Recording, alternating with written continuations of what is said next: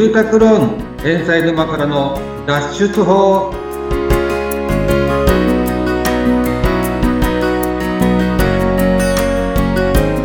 はい皆さんこんにちは住宅ローン問題解決コンダクターの遠藤隆人ですナビゲーターの言葉幸男です。皆さん、こんにちは。遠藤さん、2回目でございます。はい、はい。よろしくお願いします。お願いいたします。え初回もですね、お話があったように、まあ、遠藤さんの、あの、まあ、今やっていらっしゃるお仕事はい。なんですけれども、えっ、と、はい。というね、言葉が出てきまして、まあ、リースバックの専門にされているということですので、今日はそそのリースバックについて、えーはい。詳しくご紹介をしていこうと思っております。はいよろしくお願いします。はいお願いしますあの、私自身ですね、あの、リースバックという言葉をですね、初めて聞いたんですよ。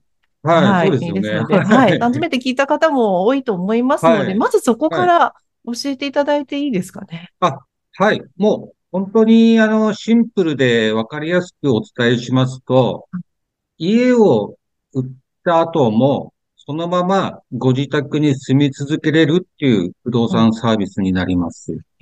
はい。家を売った後って住み続けられるんですね。はい。で、はうんい。でちょっともうちょっと、あの、ええ詳しくお伝えしまそうですすねと。、ええ。はい。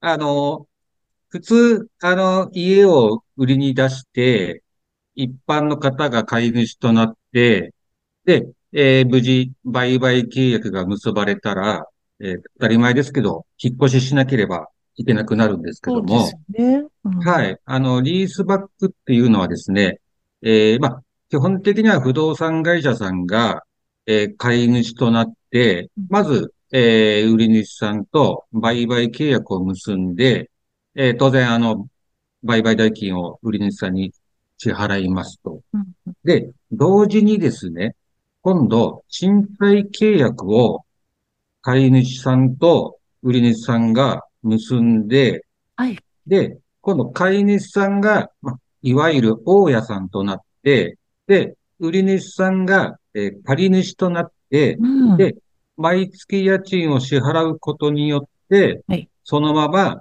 えー愛着のあるご自宅に住み続けれますっていうサービスになるんですね。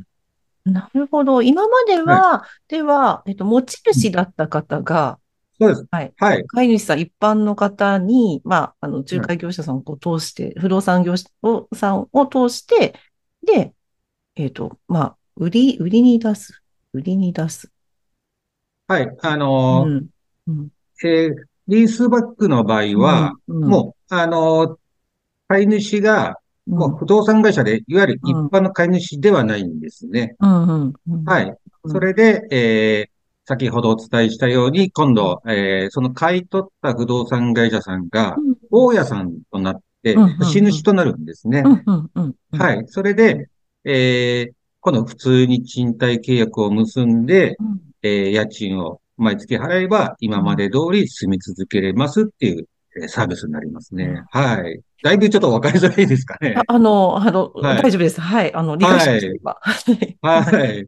そうね、借り続けるという、うん賃貸として、えーはいまあ、家賃を払うということになるってことですよね。そう、そうですね。ねおっしゃる通り。はい。うん。えーこれは、メリはいットってどんなところにあるんですかね？そうですね。うんあの、まあ、やっぱりですね、一番大きなメリットは、えーそのまま、えー自宅に住み続けれるっていうのが一つと、うん。あとはですね、えー当然、家を売ったことは、あの、近所の方には今まで通り住んでるんで、うん。えーまあ、わからない。うん。うん。うんまあ、極端な話、登記簿謄本なんて近所の人見るわけじゃないまあ、んでうん、そうですよね。うんはい。なんで、そこは、あの、そのまま、えー誰にも知られずに、そのまま住み続けれますよっていうところが、まあ、メリットになりますかね。結構センシティブな問題ですから、あまりね、ごはいね、お付き合いのあるうんご近所さんには知られたくないということころはありますよね。はい。おっしゃる通りですね。はい。メリットがあると。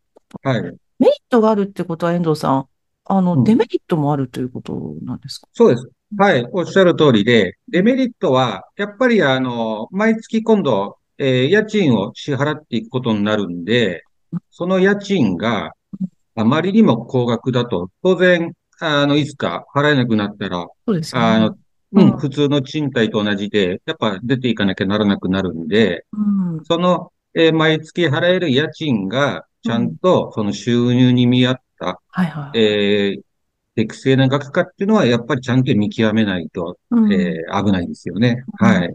うんねあと、うんもう一つのデメリットとしては、はい。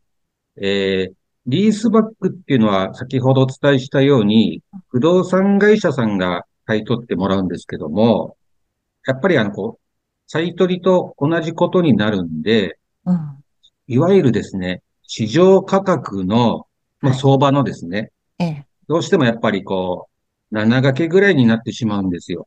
ああ、七掛け。うん。はい。なので、うん。えーどうしてもこう、し普通に売却するよりは、えー安く、うんあの、買い取ってもらうことになっちゃうっていうところがデメリットにもなりますね。七掛けってことは、例えば2000万円だとすると、はい。100万円ということになりますよね。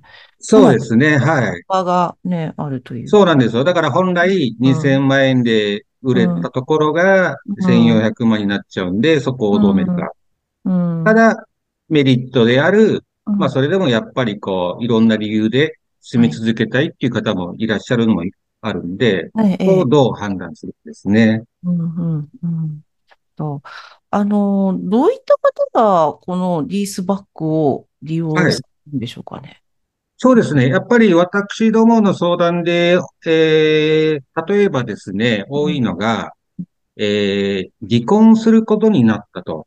あ、はい。はい。で、ただ、えー、まだ実は子供さんがいて、うん。えー、子供さんもまだ小さい、こう、小学生とか言った場合に、うん。やっぱりこうね、友達もできた中で、えー、環境変えたくないとか、学、学変えたくないとか。そうですよね。うん。うん。そういった時に、うん。えー、奥さんと子供さんはそのまま住み続けたいと。うん。うん。で、もう旦那さんは、あの、どっかも他のとこに行くと。うん。うん。言った時に、えー、リースバックっていうのが、まあ一つ、うんえー、検討の材料になってるかなっていうのが多いですね。はい。うんうんなるほど。はい。じゃあ、そのね、あの、まあ、どういった方たちがとか、どんな、まあ、事例があったのかとか、はいお客様の声っていうのは、またね、はいあの、次週から、あそうですね。そうですね、おはい。話をしていこうかというふうに思っておりますので、えっと、あの、どうかね、あの、お困りごとがあったわ時はですね、あの、ぜひ、あの、遠藤さんに相談しに来てほしいなというふうに思っております。じゃあね、最後、遠藤さん、番組、この2回目終わりますので、皆さんに一言メッセージを。はい、そうですね。あの、私自身、あの、リースバック会社の方で、えーえー実際、あの、実績とか経験をしてきた中で、あの、リースバックってやっぱりこう、まだまだ、あの、知られてない不動産のサービスある中で、えーやっぱりね、あの、こう、インターネットでいろんな情報もある中で、あの、さっきお伝えしたようにメリットもあればデメリットもあると。ただ、えーやっぱり実際リースバックで助かったっていう方も多くいらっしゃるのも事実なんで、そういった方の、えーこう、相談事例とか、解決事例とかを、またいろいろこう、次回以降、詳しく、あの、お話しできればなと思ってます。ありがとうございます。えー番組のですね、あの、説明欄に、あの、遠藤さんの、えっと、株、えー株式会社オーガスタのね、ホームページを載せておきますので、ぜひね、こちらもですね、ご覧いただければなというふうに思っております。は。はいいということで、またね、次週皆さん楽しみにしていてください。はい。では、ここまでのお相手は、はい。えー住宅ローン問題解決コンダクターの遠藤隆人です。はい。